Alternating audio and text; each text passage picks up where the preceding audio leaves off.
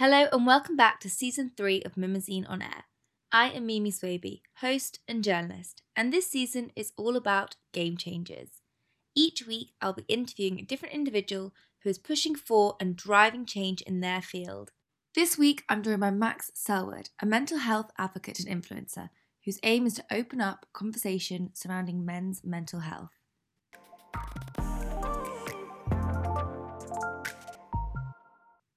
Just like to give a content and trigger warning as we will be discussing sensitive topics surrounding mental health throughout the episode. If you think this might affect you, maybe give this episode a miss. You froze then in a really funny position. I was like, I don't know if you can hear me, so I'm just going to keep talking. That's so funny. How are you? How are you doing? I'm good, thank you. Thank you so much for coming on. How are you? I'm good. It's been a, it's a pretty crazy week, but thank you for having me. I'm honoured. Hello, Max, and welcome to the podcast. For people who don't know you and what you're about, please could you start by introducing yourself and tell us a bit about your work? So I guess um, to start off, I'm I'm 23. I'm from I I always go to say I'm from London, but that's basically my go-to response because I grew up in France and nobody knows where I grew up um, in in the UK and France. So I'm from Hertfordshire, but like I said, yeah, I grew up in France. I work in, in business marketing, so I essentially manage manage talent so that's super fun, really enjoy it. And I think this is kind of why you've brought me on, essentially, is I, I speak about mental health online. I talk about kind of my experiences with it and open up a conversation that I think needs to be spoken about more, mainly with men. Obviously, like I hope that I've inspired girls to do it as well, etc. But yeah, but I think my main content is kind of aimed at men, I guess. Would you say that is because there is generally a larger stigma surrounding men's mental health? I yeah, I, I would say so. I think it's the reason why I started it in the first place was because I had mental health issues from quite a young well, from I discovered later on by doing therapy. They started quite young and I think I would have realized that I would have had these issues if I was one able to feel comfortable talking about them and two if I had someone to look up to whether that be in my family like my family have always been super supportive with that stuff but i think because i didn't see it as normal i didn't really have anywhere to turn to. And i wished that i had someone online or wherever it may have been on youtube in those kind of early days of youtube speaking about this because then i guess i would have felt less weird. So i guess at the minute my goal is just to be that person that i wished i had at 15 or 14 I hope there's people out there that are looking at my stuff thinking, oh, actually, I'm not. I'm not a complete freak, and it is totally normal to feel that way. No, 100%. I think part of, well, a huge part of the issue is just normalizing it and opening up that conversation. And I think you do that so well in your in your work. For people who haven't seen Max's work, it's very video based. It's lot, it's very conversational, and so it kind of feels like you're talking to the viewer, which is so nice and really powerful in itself. So. Thank you. No, that means a lot. And, and like, I think that's that's kind of the main thing was I was actually listening to another podcast this morning about how basically people saying that at the end of the day, social media is, you know, pe- people do well on there because they're relatable, and I think I obviously I'm, I don't I don't have the numbers that some of these people have, but the main reason that I create is because I've I, have i I've been told like ever, ever since I was younger that I've got quite like a a likable personality. So I think if I'm able to talk about a serious subject and something that is obviously quite hard to speak about, but instead of making it this daunting subject that people are scared to kind of even approach, and you kind of put a face on it that is quite smiley and quite a happy person, happy personality, I think that's quite a a, a nice way to go about it, and it makes it a lot more relatable and easy to, easier to speak about, I guess. Definitely, it makes it more digestible as well. I think for people who perhaps, like you said, aren't quite as comfortable speaking about it. Actually, one question I did want to ask you about is: Do you find it's quite generational? So people who engage with your work on TikTok and Instagram or social media in general, or do you specifically try and target younger men like yourself? See, I, I think I actually don't think there is like a, a barrier of age to my stuff. Like I think there will be people who go through their whole lives without even realizing they've got any type of issue until they actually have to address them.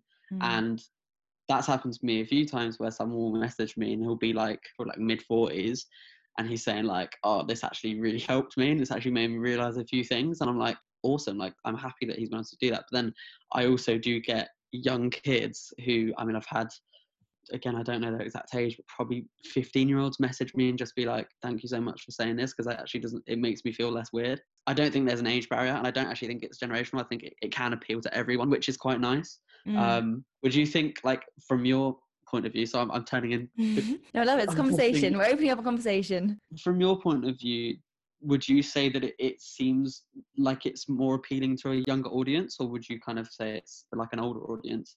No i think it definitely appeals to people on of all ages and all genders. I know you speak a lot more specifically on men's mental health like such as your campaigns around real men wear moisturizer and movember but i think from my point of view it does seem like sometimes old generations are less open to engaging with it or actively disengage with the conversation because yeah. there is much more of like a shame and embarrassment surrounding it. Like it's a taboo subject still. And I think younger generations, even younger, I'm I'm Gen Z, 23 as well. So I think even younger than us are actually a lot better at speaking about mental health. I'm not sure if this yeah. is something you found. Yeah, I, I mean, I totally agree. I think you can just tell by the amount of people who speak about mental health now openly are generally a lot younger or are kind of in our our generation. And to be honest i think funnily enough the most hate or distasteful comments that i would get on any type of video or something that i've written or anything like that generally are from i would say middle-aged men saying like oh you just need to man up. Oh you just need to um, stop being such a worse like things like that. And it, i've had a couple of middle-aged women as well really? Um, yeah, it's weird. I've never really had that much negativity from younger people. It's always been very, very supportive, always been very much like good on you for speaking about this. Whereas generally the most hate I get, yeah, from middle aged people, which is which is so weird that people, you know, mm. like especially if someone who's middle aged, like you're not at work. Like what what are you doing? Why are you taking time to like message hate on someone's video that's trying to speak about something that's obviously like hard to speak about? Like it's just it just blows my mind. Social media is such a double-edged sword in itself. Have you found that there has been quite a lot of pressure with having a social presence online and speaking about such a complex topic in a very nuanced way? Has that actually been a backlash or has it been bad for your mental health? Because I know social media often gets tarnished and blamed for a lot of mental health issues and a lot of problems in general. But then yeah. again, it does also have this great positive influence when used correctly. That's such a hard question to answer as well, because I think like it's so complex that it literally cannot be like a yes or no, because I think at the end of the day, social media is bad for people's mental health. Like it just is, because mm. at the mm. end of the day, you're spending your time looking at someone else's life and not focusing on your own. And the way that I kind of look well. it's a complete highlight reel and it's not even their real life. It's literally a split second of joy that they're posting online. So those split seconds then add up to minutes and hours, which then look like it's someone's whole entire life.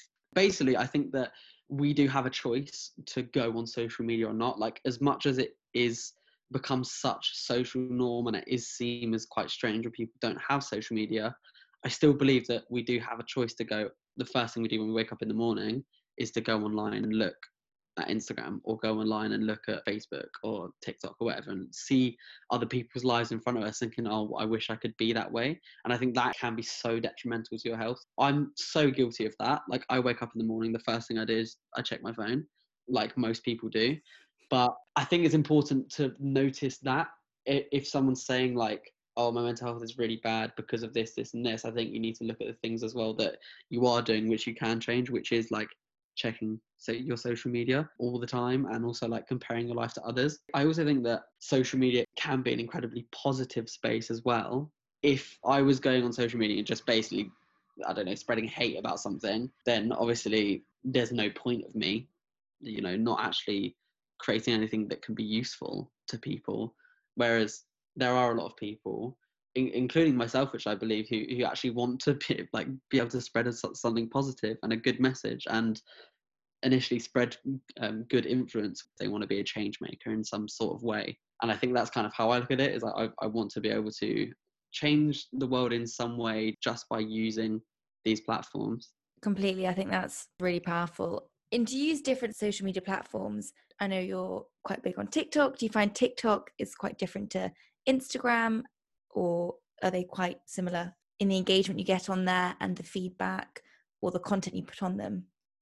I think the um, the platforms are really different, like hundred percent. They're they're they're very they're different audiences. Like TikTok, they're a lot younger, um, and you can tell just by by the comments. I would say the comments are a lot more dramatic as well. So like on Instagram, I don't think I've ever had a comment from someone that's in a sense worried me, whereas quite often I'll get a comment on TikTok that will be like something along the lines of I can't take this anymore. I can't take my life. All of these things that when you read can be quite like not disturbing because that's that's quite a strong word, but quite distressing. Yeah, that's the word I was looking for. I think it's quite distressing because this person's actually taking their time to write something. They must be in a lot of pain to be at a place where they're quite young, but also feeling like that is quite scary. And I think also just like to go back on your question before, does it affect my mental health? I think sometimes it does the other day, I'm not obviously not going to say names. Someone came into my Instagram direct messages off the back of TikTok, I think, and basically was saying I can't take this anymore. Um, like your videos have really helped me, but the like the pain is too much, etc. Basically saying that you know they, they didn't want to live anymore, and I was like, oh my god! And it's happened a few times, and it's quite scary to be in that position. Every time I kind of go back and I'm like, I'm not a professional, so I, I can't help you with this. Like I'm so sorry, but like obviously give the numbers to call and like tell them to speak to their family, their friends, and to reach out and to speak, etc. It is quite scary to see to see that. Whereas like Instagram, I think a lot of people who do follow me on Instagram are older, so I think things are less dramatic. They don't feel the need to like randomly message a stranger who they don't know about all of their problems. That they'll kind of be more mature about it and I guess listen to the advice and potentially seek therapy, etc. I think it's just that the, the audiences are very different. I'm extremely lucky to have those audiences and I think I would I would love to be able to see a bit more growth with those platforms to make it more accustomed to because I know that Facebook, for instance, have certain keywords that when they pop up, they'll be notified and they can, I think it's like a bot will come into their messages and kind of see if they're okay or like sometimes emergency services can be called. If someone's like, I'm going to take my own life, then I think it like sends a signal to, I'm not exactly sure how Yeah, like a trigger signal. That, that actually sounds really like a really good idea. It takes the burden off you then. Not burden, that's the wrong word. That's very heavy. It takes the pressure and feeling of heaviness that actually you are the person they've turned to and like you said you aren't a professional giving advice then you kind of go into quite murky water which that probably isn't the best thing to do either. So it leaves you or anybody receiving messages like that in quite a tricky position. Yeah no 100% and it, i mean i don't want it to sound like oh god look at me I, I, hate getting messages from people. That's that's not what i'm trying to say. I think it, it can be quite distressing receiving I've received a message at like midnight, basically someone saying like I'm going to take my own life, and I'm like, okay, um, don't really know what to do here. Like I'm just kind of I'll, I'll just look at it for a minute and be like, how am I supposed to respond to this? And it can be quite scary. Like I've had times where I felt like I needed to call the police because not for my sake, for theirs, and make sure that they're not going to do anything silly. It can be quite scary almost having someone else's life in your own hands for a minute is um, quite daunting. Wow, that's no, 100% daunting and something actually is very commendable for you to to deal with like you said on quite a regular basis. I think I just want to raise as much awareness as possible that people are allowed to feel emotions. I think that's the main thing like it's not so much about men or or women or whatever you kind of define yourself as i think for me it's it's just being able to let people know that some days you're going to feel shit some days you're going to feel great. And that's kind of i guess life. Like even though it's coming from a 23 year old man who hasn't actually really experienced that much i think it's it's that's like one of the most important things that people should be learning. And i wish I could do more for like schools, etc. Out of lockdown, I have been kind of thinking in my head, I would love to be able to go to schools and do some sort of talks on something, just because I know that when I was in school, I didn't learn a single thing about it, like how to manage my emotions. Like I did hours of trigonometry, which I've never used once. But coming out of school, and even in school, I was like, why, why am I feeling like this? And I was never taught how to deal with those emotions. So I think I would love to be able to work more on campaigns to do with schools because I think that's super important that you actually learn more about your emotions, if that makes sense. Definitely. Thinking back to school as well, I don't think we had one PSHE lesson on mental health. Because I literally have no memory whatsoever of anything to do with emotional well-being. No, neither. It was all physical. And I think that's I think that is part of the problem. Now it is progressing somewhat, but mental health has never been seen equal to physical health. Where in my eyes, and I'm sure your eyes, they are equally as important as each other. Um, you yeah. can't be a functioning human if you have poor mental health, and vice versa with physical health. Hundred percent, hundred percent. No, I totally agree. If you're feeling rubbish physically, you're very like I think naturally humans are very easy to tell people that. I don't know if you could go into work or something and you're like, oh, you're right, mate. They will hundred percent. A man will turn around to you and be like, oh, actually, no, I got a bit of cold. But he'll never turn around and be like, oh, I'm actually feeling quite anxious. And I think there's literally no difference in that. It's still health, whether it's mental health or physical health. So why why is there like a difference between saying, oh, I've got a cold or oh, I'm actually feeling a bit anxious? And that that for me is like the thing that blows my mind, mind the most. And I think it's so interesting when you go onto autopilot. So as soon as someone goes, "Oh, hi," you go, "Oh, I'm good, thanks. How are you?" It's like a, it's already rehearsed, rolls off the tongue, and you it, stop yourself. You're like, "Hold on, I've actually had a really bad day." It's it's a complete lie, and you wouldn't lie about any anything else. So why would you lie about that? Yeah, no, hundred percent. It is mad because it is like literally, like you just said, it's like autopilot's on. You kind of have to double take, and I think like I actually saw something something on Instagram the other day, which was awesome. Which I can't remember exactly what it's called now. It's like Ask Twice or something like that. And it was basically like, if you ask someone how they are and they say, oh, I'm good, thanks. If you feel like it's a bit off, it literally takes two seconds to just ask them again, just to make sure. Because realistically, most people, when you say, How are you doing, mate? People are generally just going to say, Yeah, I'm all right. How are you? Mm. Also, I think it's, it's it's super English as well, isn't it? Like, yeah, we, we, so don't, like, we, we don't like to bother anyone. Like, we don't like to put our burdens on other people. We're very polite, and I think that's the thing. Like, I think most English people are on autopilot most of the time because realistic when you're asking someone how they are, you're not really asking how they are. It's kind of a way of saying hello, isn't it? It's a formality completely. Yeah, hundred percent. No, it's it's funny when you see it as well because like growing up in France, when I came back here, because I moved back to London when I was uh, 19, I could so notice that it was like how like oh you're right mate, and I was like, does he actually care how I am, or is that mm. just like like is that actually how people say hello? And it was really weird, kind of get back getting back into the swing of things. That's so interesting. I think I've seen something similar, but it's it's rephrasing the question. So instead of asking someone how are you, you say oh what's been a highlight of your day or has anything gone not your way today it's just kind of twisting the question so you actually get the true response from someone which i think is a great idea and hopefully we'll see more more of that like you said go, it's always going back to opening up the conversation and normalizing the conversation around mental health be that if you're having a great day or not so great day I love that. I love that. I think that's, that's such a cool way of looking at it because you're getting kind of the same answer, but you're just not asking that dreaded question of like, "How am I?" If you turn that autopilot mode off and you actually ask yourself like how am i? That's actually quite a daunting question when you think about it because it's like look at your whole life as a like general thing like oh my god actually how am i? And then it's yeah, almost like quite yourself. Yeah.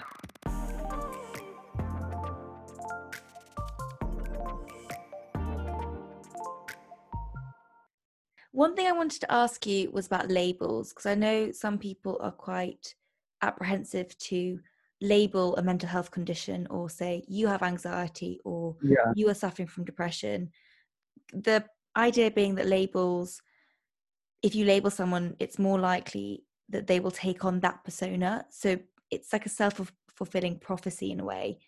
What is your mindset about mental health labels? I know you've said you have suffered with mental health in the past. Were you ever labeled or diagnosed uh, for better term with a mental health condition or do you Right. think that actually does more harm than good? That's actually I've never I've never been asked that, and I've actually mm. never I've actually never really thought about it to be honest. But I don't know. That's that because it is almost like the self fulfilling prophecy, like you just said. But I think I think it's also quite it's a good thing to give it a name. For instance, I was about to give a really weird weird example, but if someone goes missing, you want to know who took them, right?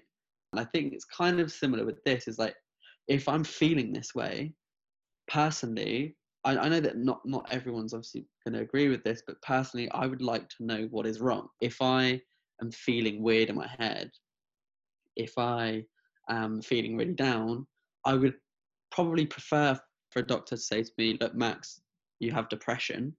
I would love to hear that because then at least it's giving me a label. It's not just this like complete and utter uncertainty. I think that's probably quite biased just because part of my OCD is down to not being able to deal with uncertainty. um, so I think that's probably very biased from my point of view. But I think I think labels are good. I, I don't think they're bad things at all. I think I think it's a good thing to be able to say like I have depression, I have anxiety, I have obsessive compulsive disorder, just because then at least like you can wear it like a badge and you can actually I think you can be proud of it. Even if you don't have or haven't been diagnosed with something, just being able to say I have mental health issues, I think is almost like obviously a self-diagnosis, but I think it's I think you should be able to wear that proudly as well. So I I don't know. I think to answer your question, I think I think labels are good, and I think I quite like labels, and I, and it definitely helped me when like when I first ever started therapy. I didn't start therapy until I was 18, 19 was my first therapy session, and If you don't mind me asking, when were you, or when did you become aware of your mental health um, issues or problems surrounding it? I became aware of them and kind of knew that there was something off when I was probably about 16. Okay. But then I definitely had mental health issues probably from the age of about maybe 11. I would say 11. That I know young, that isn't 11. Yeah, so my OCD started really young. Actually, no, probably probably 10. My first one ever was I'd have to switch my bedroom light on and off. I think it was like 13 times before I go to sleep. I had a bunk bed in my room, but I insisted on sleeping on a mattress on the floor underneath the top bunk because I didn't like being up high. But then when I was at the bottom, I would like try and practice my way my like my way out because I was obsessed with the thought of the bunk bed was going to collapse on me even though I would go back there every night and it like it was a really nice bedroom like proper like little kids room I was quite spoiled as a kid but like it was just so weird to be so obsessed with that at a young age and I would feel so uneasy if I didn't like turn my light switch on and off and like I could see my tics getting worse and worse and worse and then when I started skateboarding when I was 14 that's when my tics got properly out of control because I would not be able to try a trick without tapping my wheels four times, spinning my board round, tapping my left foot like four times. Like it became ridiculously obsessive. People would be like, "Oh, why, why'd you do this?" I'd be like, "Oh, it's just kind of me. And that's just kind of what I do." And I was quite proud of it, to be honest. It's different, and people may find it weird, but hey ho, that's kind of what I do.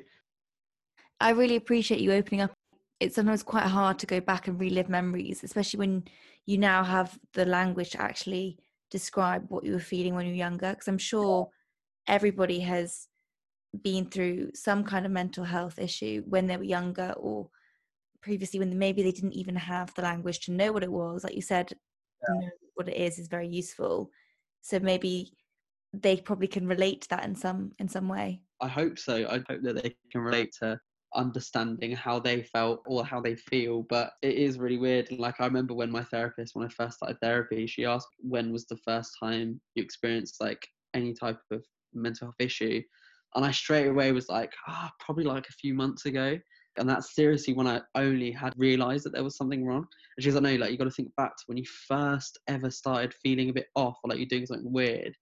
And then I was like, I felt like my OCD was quite weird. And then she was like, right, when was the first time you started that? And I was like, oh my God, I've been doing it since I was 10. And that was like the realization, like, Jesus, like I've actually had obsessive compulsive disorder for a very long time, but I just hadn't realized. And it's a very draining illness because you're like constantly overthinking things, you're constantly worrying, you're constantly tapping surfaces because otherwise somebody's going to die or the world's going to figure out something about you that's not right. Like it, it's just, it's a very weird illness. Kind of finding out that you have had that for a very long time is such a, it's such a weird thing. It's so strange. Was there a sense but, of relief knowing what it was? Like, how did you actually cope with that being, I suppose, diagnosed or again using the term labeled with that? Was there a sense of relief or slight worry that, oh God, I have this now? What do I do um, with it? Yeah, I, I, to be honest, like, I'd probably say say it was a bit of relief, just because it was quite nice to have a professional sit me down and say, look, what you're experiencing is OCD. I made a video about it, which is called "You're Going Crazy," where essentially I two months ago started experience well about three four months ago I started experiencing like pains in my chest and I was convinced I mean two months ago fully convinced that I was going to have a heart attack I was speak, speaking about it last night with my girlfriend and she was like you were just not right and I ha- wasn't doing therapy at that time and I c- was convinced that I was going to die of a heart attack I was just full on convinced once I decided right I need to go back to therapy having my therapist sit me down and say look all of those pains right there that you're having are like psychosomatic. There's nothing wrong with your body. It's purely your anxiety that is creating these pains, creating these feelings that you're having that are really distressing because they feel like a heart attack and the pain is there, but there is nothing wrong with you. It was literally like someone had lifted a weight off my chest. Like it was like, whoa, okay, that makes sense now. Having her label it like that, as as we say, I think was just yeah, it was such a relief because it was like, oh, okay, I'm not to have a heart attack now. It's actually just my anxiety. And how do you cope with your anxiety or mental health in general? And what advice would you give to people who are perhaps suffering, say, with anxiety or OCD or any kind of feeling of not being themselves or being, like you said, slightly off? So, how I deal with it, I think it's a very kind of subjective thing because everyone enjoys different things. I know that some people, you know, cope better when they just sit inside for a bit, watch a few films, and you know, have a few relaxed days. But for me, like, I couldn't think of anything worse. Like that's just not how I would deal with it because I like to go outside. I like to exercise. I like to be creative, etc. I think everyone has their like different coping mechanisms. For me, what I do when I'm feeling anxious or like having a bit of a bad spell is eat good food, make nice food for yourself, get to bed early, get enough sleep, get outside as much as you can in the day like obviously some people work inside etc which is obviously difficult but get outside as much as you can exercise because it's just a nice way of feeling good and just have an outlet of some way whether that's you know your exercise and you actually really enjoy going to the gym or cycling do that if you really like creating videos and do that if you like doing these things and they make you feel alive then you should be doing those because it will relieve anxiety and it will relieve like depressive feelings. No, I think that's absolutely brilliant advice. And what would you advise someone? I think we've probably touched on it already, but what would you advise someone who is worried about a friend, colleague, loved one, worried about their mental health, especially if they aren't professionals themselves? I think it's just it's just making them know that you're there. Like I think that's the biggest thing, and making them know that whatever you may be going through, you can speak to them and uh, it's not forever. It's that old, um, what's that word for it? I can't remember. But like hope is like hold on, pain ends. And I think that that's one thing that I always love to like remind myself is that if you're going through shit time, it will end. I think we all have at least a few friends who have had some issues or are having some issues, I think the main thing is just to let them know that you're there for them and that they can speak to you about anything and that you are a safe space for them. So if they want to cry, have a cry. If they want to talk, have a talk. If they want to, you know, be extremely cliche and go up to uh, to the top of a mountain and scream, then you can do that. Definitely. I think even with my own friendship group, that is invaluable. Just being that shoulder to cry on need to be or be that person to go and do those crazy cliche things which actually probably make you feel better as well no 100% the way that i see anxiety or depression or lots of other mental health issues that kind of make you feel like you're in a dark place. Like I think I think of them as like being in a dark box. Imagine you're in this dark box and you have a big stick, right? And this big stick can poke holes through this dark box that you're in. You're only allowed to poke a hole in the wall if you've done something that's going to help you. So, for instance, like going for a run, bang, you can you can put a hole in the wall, and once you put a hole in the wall, it lets a bit of light in. And if you do, I don't know, make yourself a nice bit of food that you feel proud of making, that's another hole. And then you get up early, that's another hole. You get more sleep by getting an early night, that's another hole. You be creative and make a video, or you do kind of something that you like, that's another hole. You speak to a friend about your issues, that's another hole. And by the end of it, there are so many holes in this box that everything's light again, and you're back to your kind of light self. And I think that a lot of people that, sh- that are struggling sometimes don't see it and they just feel like they're stuck in a box and they can't get out. I honestly think that's the best analogy I have ever heard with how to deal with mental health issues.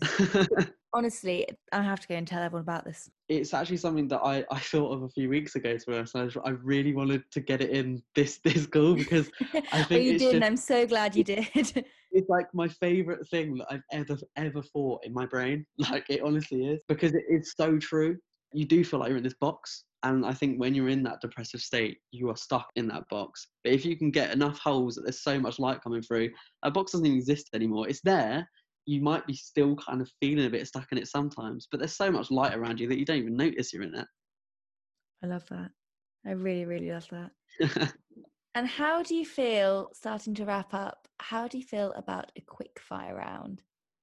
Let's do it. I'm so down for a quick fire round. Oh, I love this energy. Okay, quick fire with Max. TikTok or Instagram? TikTok. Mustache or no mustache? Are we talking on me or on other people? Well, since you've been doing Movember, on you. I'm going to have to say no mustache. Music or films? Oh, that is so tough. Um, uh, Music.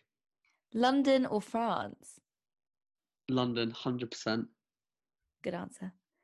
Party or movie night? Movie night. I think two years ago, Max would have said party, but now I'm my old old man self of you know 23. Older and wiser. Yeah, exactly. Definitely movie night. What is your favourite way to wind down? In bed with a movie and face mask. I love that.